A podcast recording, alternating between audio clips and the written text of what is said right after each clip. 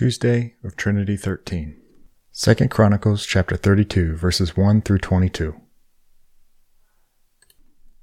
After these things and these acts of faithfulness, Sennacherib of King Assyria came and invaded Judah and encamped against the fortified cities, thinking to win them for himself. And when Hezekiah saw that Sennacherib had come and intended to fight against Jerusalem, he had planned with his officers and his mighty men to stop the water of the springs that were outside the city, and they helped him. A great many people were gathered, and they stopped all the springs and the brook that flowed through the land, saying, Why should the kings of Assyria come and find much water? He set to work resolutely and built up all the wall that was broken down and raised towers upon it. And outside it he built another wall, and he strengthened the Millo city of David. He also made weapons and shields in abundance. And he set combat commanders over the people and gathered them together to him in the square at the gate of the city, and spoke encouragingly to them, saying, Be strong and courageous. Do not be afraid or dismayed before the king of Assyria and all the horde that is with him, for there are more with us than with him. With him is an arm of flesh, but with us is the Lord our God, to help us and to fight our battles. And the people took confidence from the words of Hezekiah, king of Judah. After this, Sennacherib, king of Assyria, who was besieging Lachish with all his forces, sent his servants to Jerusalem to Hezekiah, king of Judah, and to all the people of Judah who were in Jerusalem, saying, Thus says Sennacherib, king of Assyria On what are you trusting that you endure the siege of Jerusalem? Is not Hezekiah misleading you, that he may give you over to die by famine and by thirst, when he tells you, The Lord our God will deliver us from the hand of the king of Assyria? Has not this same Hezekiah taken away his high places and his altars and commanded Judah and Jerusalem? Before one altar you shall worship, and on it you shall burn your sacrifices. Do you not know what I and my fathers have done to all peoples of other lands? Were the gods of the nations of those lands at all able to deliver their lands out of my hand? Whom among all gods of those nations that my fathers devoted to destruction was able to deliver his people from my hand? That your God should be able to deliver you from my hand.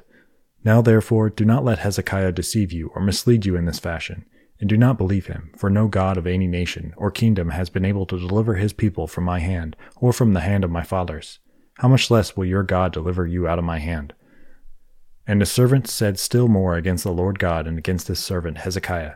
And he wrote letters to cast contempt on the Lord, the God of Israel, and to speak against him, saying, Like the gods of the nations of the land who have not delivered their people from my hands, so the God of Hezekiah will not deliver his people from my hand. And they shouted it with a loud voice in the language of Judah to the people of Jerusalem, who were on the wall, to frighten and terrify them, in order that they might take the city. And they spoke of the God of Jerusalem as they spoke of the gods of the people of the earth, which are of the work of men's hands.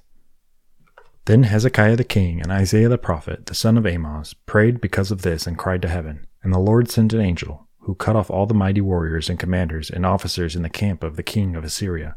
So he returned with shame of face to his own land. And when he came into the house of his God, some of his own sons struck him down there with the sword. So the Lord saved Hezekiah and inhabitants of Jerusalem, and the hand of Sennacherib, king of Assyria, and from the hand of all of his enemies. And he provided them on every side.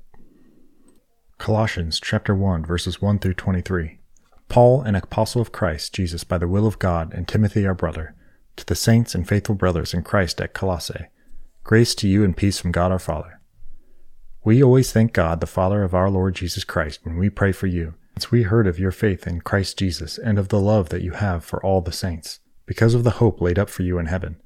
Of this you have heard before in the word of truth, the gospel which has come to you, as indeed the whole world it is bearing fruit and increasing, as it is also does among you, since the day you have heard it and understood the grace of God in truth, just as you learned it from Epaphras, our beloved servant. He is faithful minister of Christ on your behalf, and has made known to us your love in the Spirit.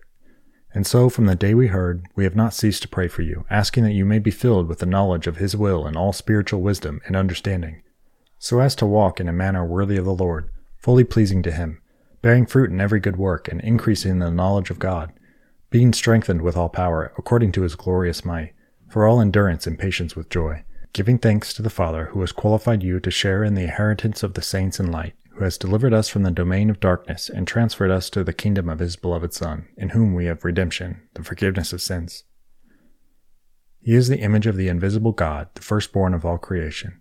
For by him all things were created, in heaven and on earth, visible and invisible, whether thrones or dominions or rulers or authorities, all things were created through him and for him. And he is before all things, and in him all things hold together. And he is the head of the body, the church. He is the beginning, the firstborn from the dead, that in everything he might be preeminent. For in him all the fullness of God was pleased to dwell, and through him to reconcile to himself all things, whether on earth or in heaven, making peace by the blood of his cross. And you, who once were alienated and hostile in mind, doing evil deeds, he is now reconciled in his body of flesh by his death, in order to present you holy and blameless and above reproach before him. If indeed you continue in the faith, stable and steadfast, not shifting from the hope of the gospel that you heard, which has been proclaimed in all creation under heaven, and of which I, Paul, became a minister.